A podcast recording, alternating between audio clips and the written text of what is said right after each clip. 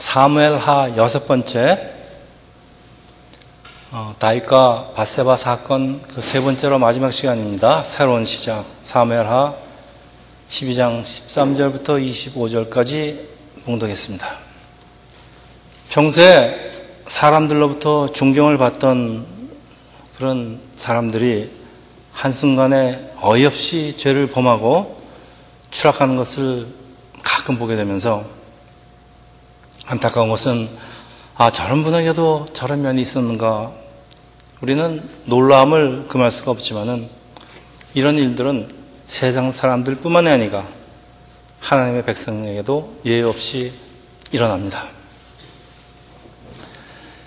신구약 성경을 통해서 등장한 사람이 아무리 훌륭한 사람이라고 하여도 모두 예외 없이 잘못을 저지르는데 성경은 이것을 미화시키지 않고 솔직하게 있는 그대로 다 보여주는 것에는 이유가 있습니다.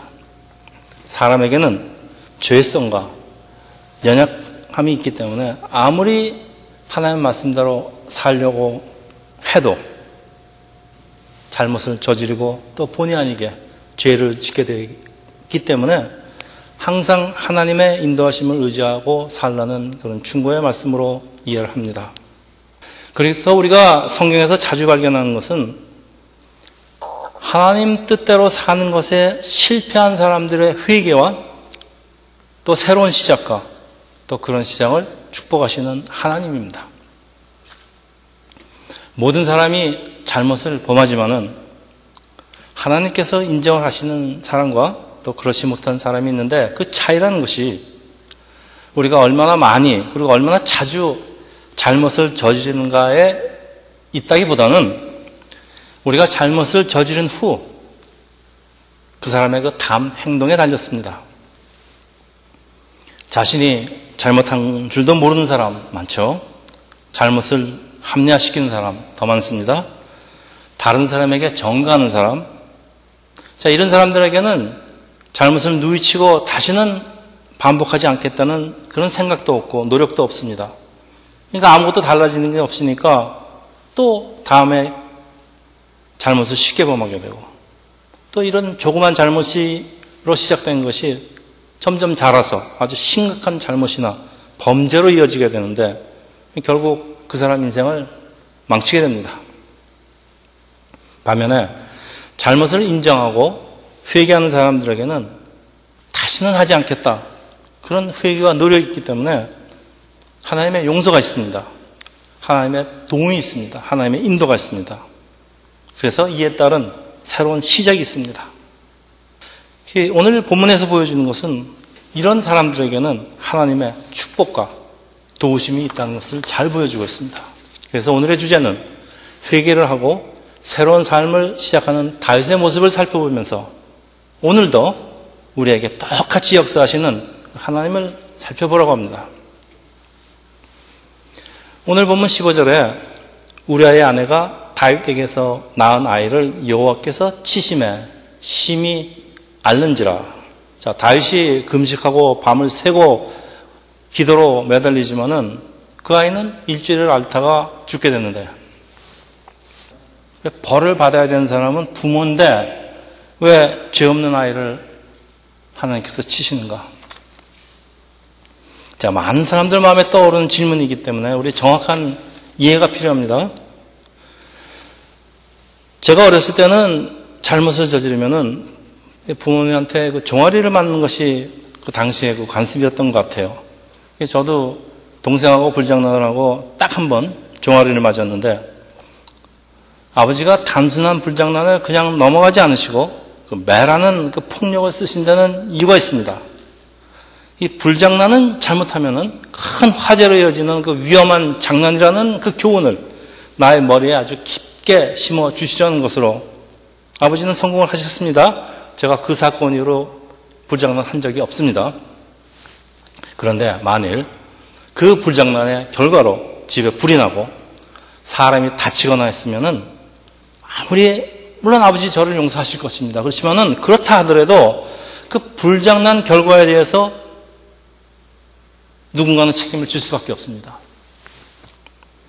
보통 어린아이들이 무슨 능력이 있습니까? 그러니까 아버지가 대신 책임을 지게 되는 것입니다.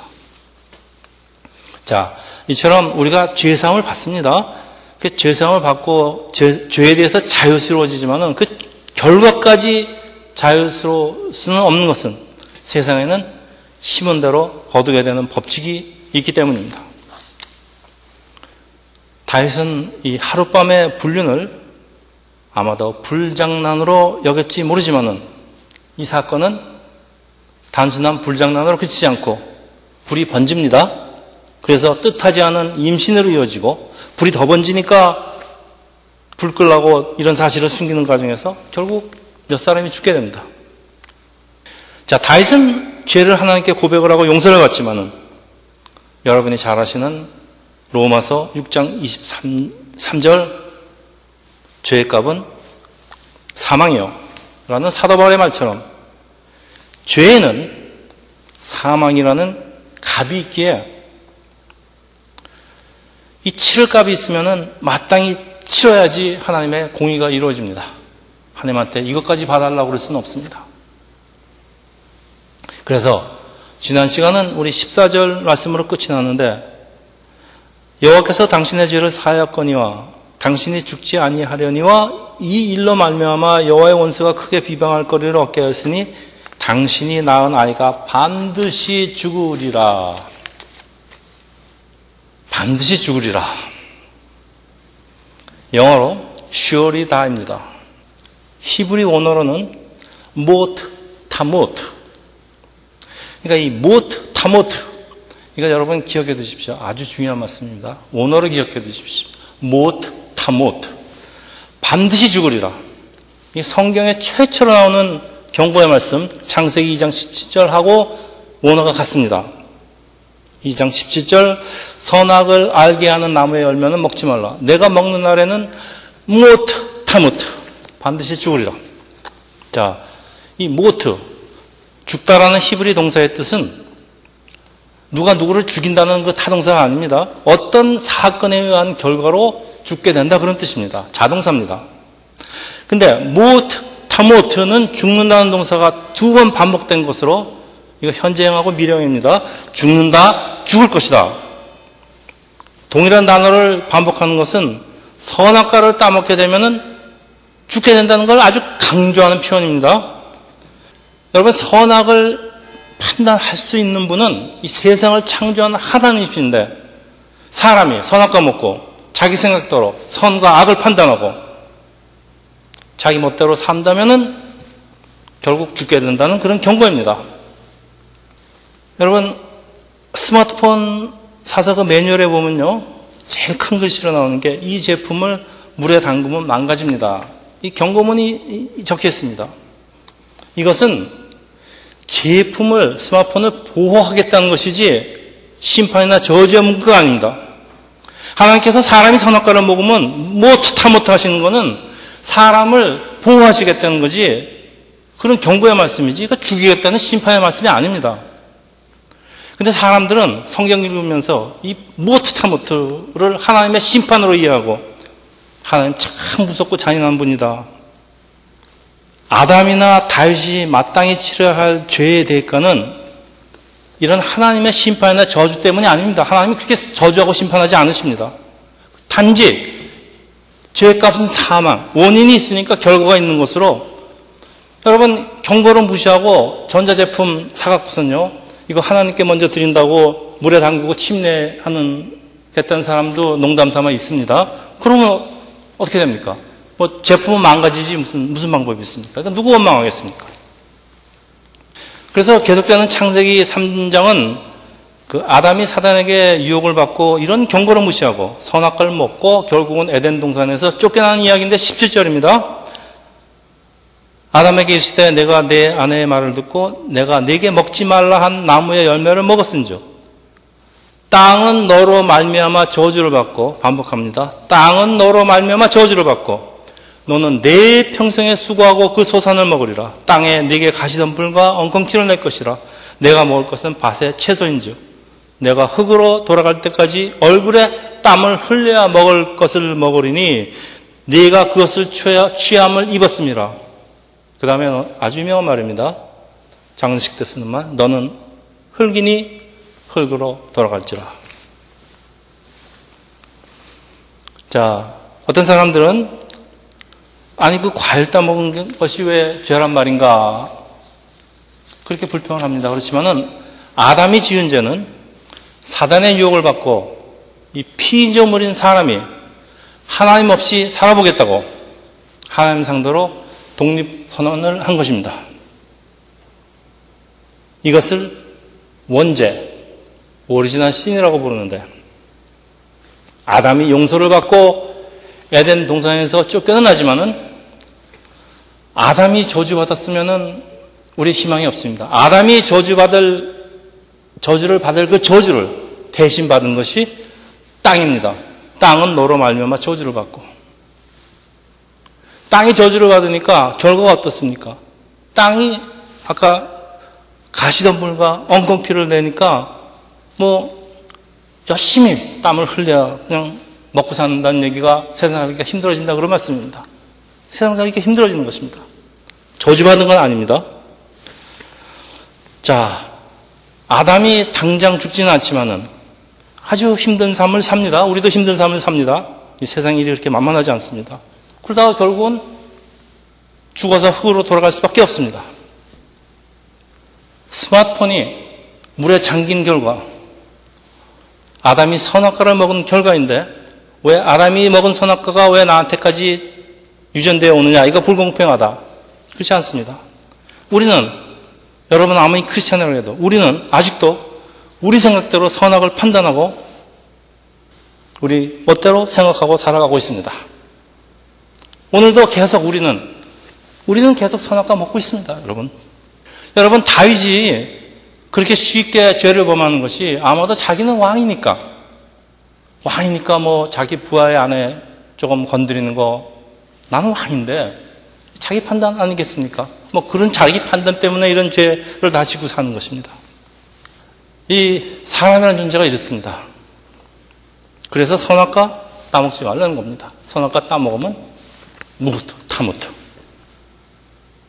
저는 여기서 하나님을 원망할 비난할 아무런 이유를 찾을 수가 없습니다. 그리고 이 어쩔 수 없는 사람을, 그 연약한 사람을 그냥 그대로 두시고 죽게 한다면은 이건 하나님의 은혜가 아닙니다.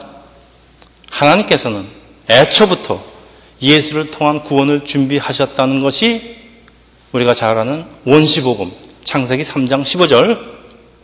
삼 장 십오 절은 하나님께서 사람에게 하시는 저주가 아니고 뱀에게 하시는, 뱀에게 하시는 저주의 말씀입니다. 내가 너로 여자와 원수가 되게 하고 네 후손도 여자의 후손과 원수가 되게 하리니 여자의 후손은 내 머리를 상하게 할 것이요 너는 그 발꿈치를 상하게 할 것이니라. 잘 아시겠지만은 여자의 후손은 예수 그리스도입니다. 또 발꿈치를 상하게 한다는 것은 십자가의 죽음을 상징합니다. 그래서 오늘 본문으로 돌아갑니다. 우리의 아내가 다윗에게 낳은 아이를 여호와께 치심에, 참말이 이상합니다. 우리의 아내가 다윗에게 낳은 아이, 뭐가 이렇게 복잡합니까? 이게 한 남자의 아내가 다른 남자에게서 낳은 아이라는 뜻으로 불륜의 결과라 그런 뜻입니다.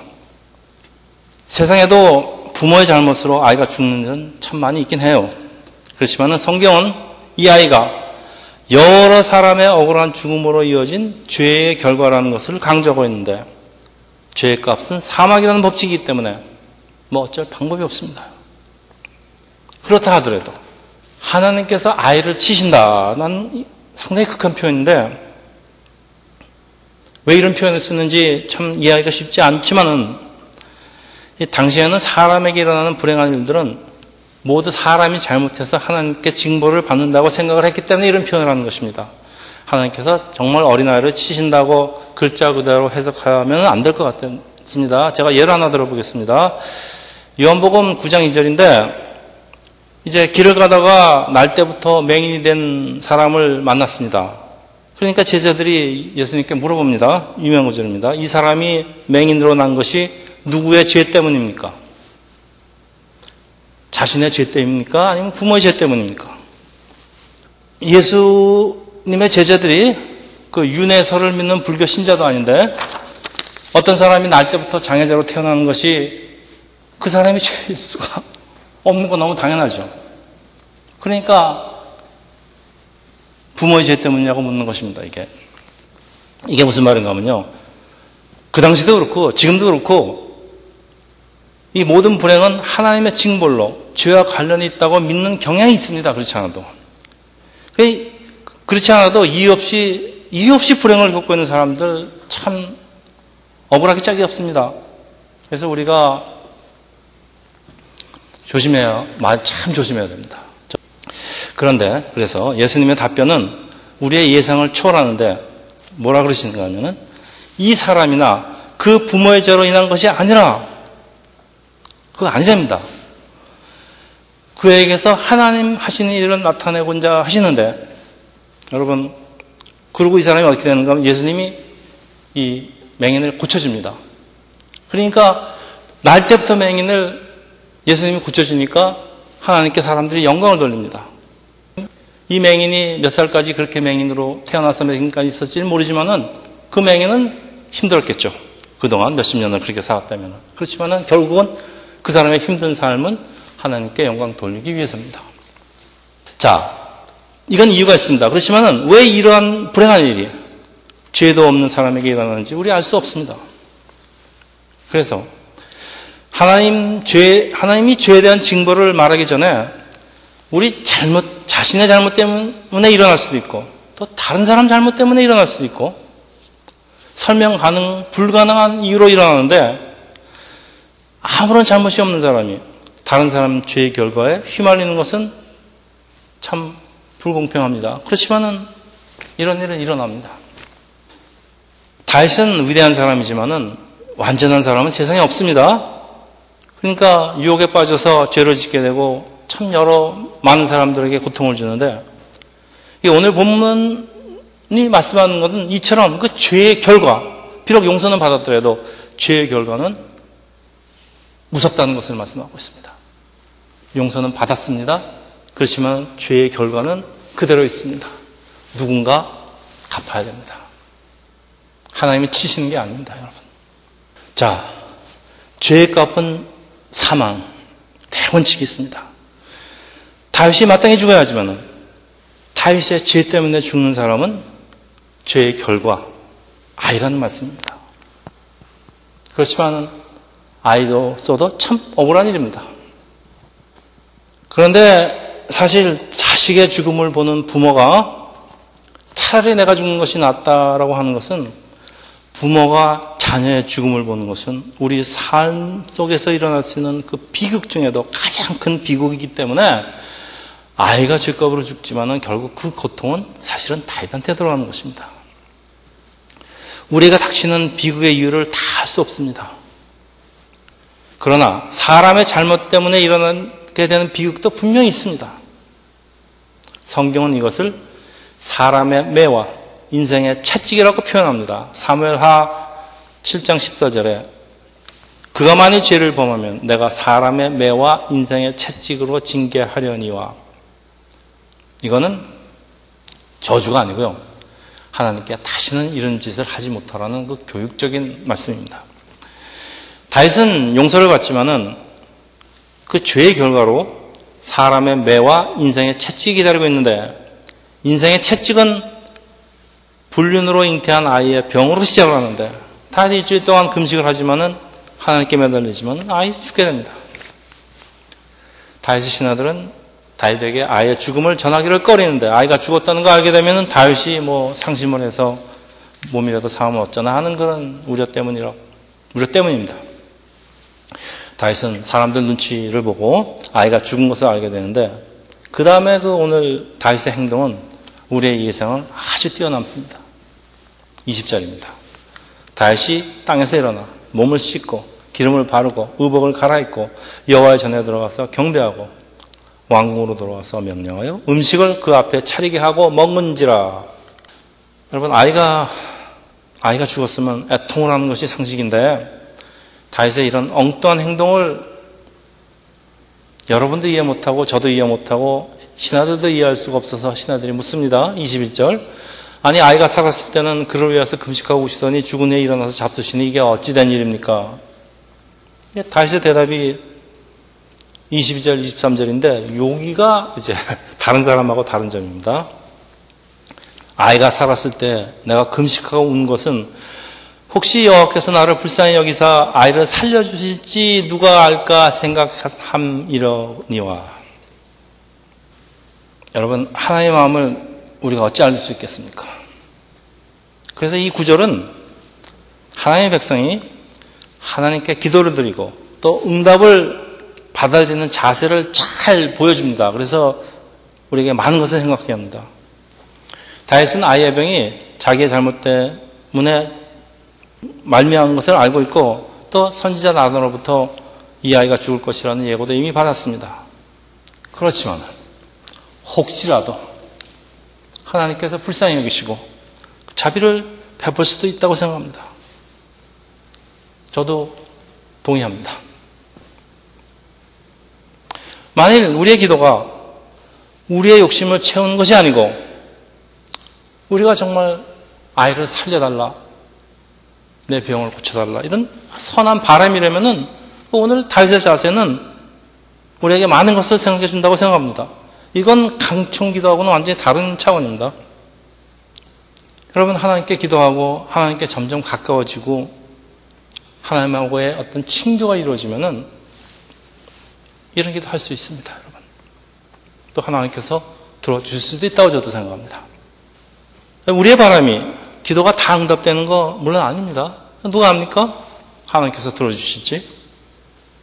그리고 하나님께서 안 들어주시더라도 하나님의 침묵도 거절도 모두 기도의 응답입니다. 자, 계속되는 다윗의 말은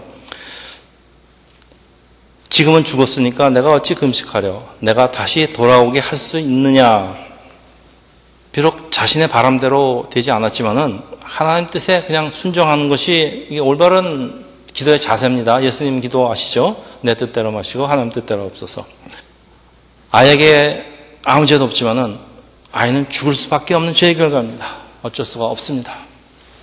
그래서 다윗은 사람의 목숨은 하나님께 속한 것이라는 것을 잘 알고 있는데 오늘 우리가 다윗에게 배울 점이 하나 있다면은 하나님께 언제 어떻게 매달리고 또 어떻게 포기하고 하나님의 뜻을 받아들이는지 잘 판단하는 것입니다. 안 된다는 것에 집착하지 말고 그리고 과거에 얽매여서 그렇게 하지 말고 훌훌 털어버리고 내일을 향해서 나가는 것이 오늘 다윗의 자세입니다. 시험에 합격하기 위해서 최선을 다했지만은 일단 떨어지면은 빨리 잊어버리고 또 나를 위해서 다른 내일을 준비하시는 하나님 의지하면서 우리 미래를 향해서 나가야 합니다. 문이 하나가 닫히면은 또 다른 문이 열립니다. 어느 문이 과연 우리가 갈지를 우리는 알 수가 없습니다. 우리는 판단할 수가 없기 때문에 이건 하나님께 맡긴다 그런 말씀입니다. 자, 우리 계속되는 다윗의 말인데 저는 사실 많이 놀랐습니다. 나는 그에게로 가려니와 그는 내게로 돌아오지 아니하리라. 나는 그에게로 가려니와. 사람의 생명은 하나님께 속한 것인데 우리가 죽은 사람을 이 땅으로 다시 데려올 수는 없지만은 나는 그에게로 가려니와. 여러분, 나도 언젠가 때가 되면은 이 아이가 있는 곳으로 가게, 가게 되는데, 여러분, 그거 어딜까? 그거 어디겠습니까? 천국입니다. 이것은 다윗의 입에서 나오는 천국에 대한 믿음입니다. 다윗이 아이의 죽음에 슬퍼하지 않고 밥 먹고 이러는 것이 아이가 살게 될 천국의 삶은 사실 이 땅에서 산과 비교할 수도 없을 정도로 좋은 것이기 때문입니다. 우리 크리스찬이 죽음에 대해서 담대할 수 있는 이유가 우리는 천국에서 다시 만날 것이고 이 땅에서의 이별은 잠시이기 때문입니다. 비록 아이는 죄의 결과로 죽지만 그러나 천국에서 영생을 누린다는 이 다윗의 이 천국에 대한 신앙, 이번 사건을 통해서 전혀 예상치 않았던 그 구약성경 이런 부분에서 보게 되는데 우리 천국에 대한 복음은 신약성경에만 있는 게 아니라 구약성경 곳곳에 숨어있다는 것을 다시 한번 발견합니다. 다윗의 이런 담대한 행동은 이 천국에 대한 천국에 대한 그 신앙의 바탕을 두고 있습니다. 여러분에게 여러분에게 이런 천국 신앙이 있다면은 여러분 기뻐하시기 바랍니다. 여러분도 역시 다윗처럼 하나님께서 하나님 마음에 합한 한 사람일 수가 있습니다. 오늘 본문은 다윗에게 모든 초점을 맞추고 성경이 그렇습니다. 남자들한테 모든 초점을 맞추고 있습니다. 그리고 바세바에 대해서는 침몰하고 있지만은 사실 제일 슬프고 고통스러운 사람은 아이의 어머니인 바세바입니다. 바세바는 남편 우리아의 죽음에 얽힌 진실에 대해서 얼마나 알고 있을까? 이제는 다윗이 우리아를 죽이는 음모의 전무를 다 알게 되었을 것입니다. 자신을 탐해서 남편을 살해한 다윗을 참 어떻게 받아들였을까요? 그리고 이제 아이까지 잃어버리고 나니까 참 그 죄책감과 그 슬픔을 어떻게 받아들일까요? 지난 시간에도 말씀드렸지만은 바세바는 이 불륜의 공모자가 아니라 피해자입니다. 그런데 이제 이어지는 본문 이십사 절에 하나님께서는 바세바에게 다른 아들을 주시고 위로하시는데 그가 바로 다윗의 왕위를 계승하고 여호와의 성전을 짓게 되는 솔로몬입니다. 바세바가 아들을 잃었지만은 하나님께서 또다시 주십니다. 새로 태어난 아이의 이름은 솔로몬, 평화, 평안이라는 의미를 가졌지만은 바세바는 그동안 평안할 수가 없었을 것입니다. 다윗의 죄책감보다 바세바의 그 피해 의식과 아마 죄책감도 있었을지도 모릅니다. 훨씬 컸을 것입니다. 그러니까 하나님께서 선지자 나단을 보내서 그 아들의 이름을 여디디아라고 하시는데 무슨 뜻인가 하면 여호와께 사랑을 입었다는 뜻입니다. 그래서 그런지는 몰라도 솔로몬보다 더 지혜로운 사람은 역사상에 없다고 성경을 말씀하고 있습니다. 물론 한 사람의 생명을 그 사람보다 더 뛰어난 생명과 바꿀 수는 없습니다. 그렇지만 그 당시에 그 구약 성경의 사람들은 하나의 자식을 하나의 자신의 익스텐션으로 봤기 때문에 아주 뛰어난 아들을 주신다는 얘기는 하나님의 축복을 말씀하고 있습니다. 하나님은 다윗과 바세바에게 그 불륜의 결과는 어쩔 수 없지만은 그 대신 솔로몬이라는 아들을 주시고 또 그 아들을 축복하시고 그들에 대한 그 하나님의 사랑을 확증하십니다. 죄를 졌든 피해를 받든 하나님은 사랑하신다 그런 말씀입니다. 그리고 이건 하나님께서 다윗을 용서하신 증거이기도 합니다. 오늘 우리도 사실 다른 사람의 잘못 또 나의 잘못 어떤 죄의 결과로 고통을 당하고 있는 그런 경우가 많이 있는데 하나님께서는 이런 사람들을 어떻게 사랑하시고 위로하시는지를 잘 보여줍니다. 여러분, 우리가 연약해서 죄를 범하고 잘못을 하죠. 우리 늘 그렇게 삽니다. 그렇지만은 그래도 우리를 향한 하나님의 사랑은 변함이 없으신 걸 보여주는 것이 오늘 본문입니다. 말씀을 마치는데 사도 바울은 로마서 삼 장 십 절 기록된 바 의인은 없나니 하나도 없습니다. 그러면서도 사도 바울은 죄의 싹은 사망이라고 선언하는데 이 죄의 값 사망을 하는 것은 어떤 경우에도 변할 수 없는 창조의 법칙, 하나님의 섭리입니다. 사람에게 있는 이 연약함 잘 간파한 사도 바울이 부르짖습니다. 로마서 칠 장 이십사 절 나는 공고한 사람이로다. 이 사망의 몸에서 누가 나를 건져내라. 그럼 우리 어쩌란 말입니까? 우리 연약한 사람이 어쩔 수 없이 탁번자라다가 한번 잘못해서 저지르는 죄, 그 저질렀다고 영원히 죽게 될 수밖에 없는 우리에게 그럼 도대체 무슨 희망이 있단 말씀입니까? 하나님께서는 이런 우리의 연약함을 너무나 잘 아십니다. 그래서 태초부터 창세기 이 장부터 구원을 계획하시는 것이 성경 전체에 흐르고 있는 메시지입니다. 여러분, 답이 뭡니까? 이 연약한 우리, 이 어쩔 수 없는 우리, 누가 사망의 몸에서 나를 건져내겠습니까? 우리 로마서 팔 장 뭐라고 해석되는지 아십니까? 우리 그리스도, 예수입니다. 예수가 구원입니다. 예수께서는 죄의 값인 영원한 사망을 우리 대신 지불하시고 십자가에서 우리에게 영원한 생명을 다시 찾아주십니다. 이것이 복음이고 이것이 은혜입니다. 무엇 타못 반드시 죽으리라. 사람은 죄로 인하여서 반드시 죽을 수밖에 없는 존재입니다. 그러나 우리가 죄를 고백하고 용서를 받으면 하나님께서는 더 이상 그 죄를 기억도 안 하신다고 했습니다. 하나님께서는 잊어버리신다고 했습니다. 등 뒤로 돌려보내신다고 했습니다. 보지도 않으신다고 했습니다. 하나님께서 보지도 않고 기억도 안 하는 왜 과거에 많은 사람들이 묶여갖고서는 우리 크리스찬도 그렇습니다. 그런 건 괜히 묶여서 후회하면서 괴로워하는 거 이거 하나님 뜻 아닙니다, 여러분. 하나님께서는 당신의 자녀가 과거의 상처나 죄에 묶여서 아파하고 괴로워하는 모습 보시기 원하지 않으십니다. 그래서 하나님께서는 선지자 이사야를 통해서 말씀하시는데 이사야 사십삼 장 십팔 절 십구 절입니다. 너희는 이전 일을 기억하지 말며 옛날 일을 생각하지 말라. 보라, 내가 새 일을 행하리니 이제 나타날 것이라. 여러분, 이제 새로운 한 해가 시작됩니다. 지나간 과거는 우리가 바꿀 수 없기 때문에 이거는 닫혀져 있습니다. 클로즈 엔드입니다. 그렇지만 우리의 미래는 오픈 엔드, 활짝 열려 있습니다.